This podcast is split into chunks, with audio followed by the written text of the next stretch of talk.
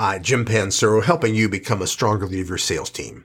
And one of the ways we can increase the strength and effectiveness of a team today is to really reassess where they're investing their time and what they're working on, both for you as a manager as well as for your salespeople. The problem is we keep coming up with all these new ideas of additional things you could do that can increase your competitive advantage, increase your connectivity to customers, increase the value you bring to your clients. We keep adding stuff on, but isn't it amazing how we don't tend to take anything off? So you see sales reps and managers that are working 60 to 80 hour weeks just in a normal week, much less when there's a crisis that needs extra time.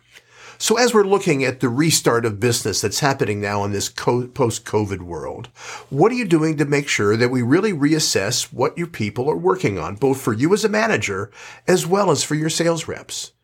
And it really comes down to what are you going to be willing to give up? This is a time that we need to clean up and free up some time so we can take advantage of all these new opportunities.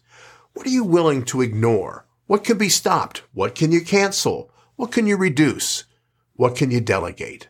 The idea is somehow we need to clear a, space. We need to clear time so that we can now invest in all these new opportunities of prospecting for new business, new opportunities for creating more value for our customers, new opportunities of taking advantage of this new restart we have in business and maximizing our revenues. But we can't do that just by adding on new stuff. We got to look at what's the least important stuff that we can take away. That's a nice to have, but it's not critical to have. Because only when you first start to free up time will you really have the time to do anything you want to do that can give you an edge and help you sell more. Would love to know what you're doing with this. Would love to know how you're applying it. Thanks for checking out my podcast. I'm posting two new podcasts each week, all aimed at helping you and your team increase your selling competitive advantage. I hope you check them out.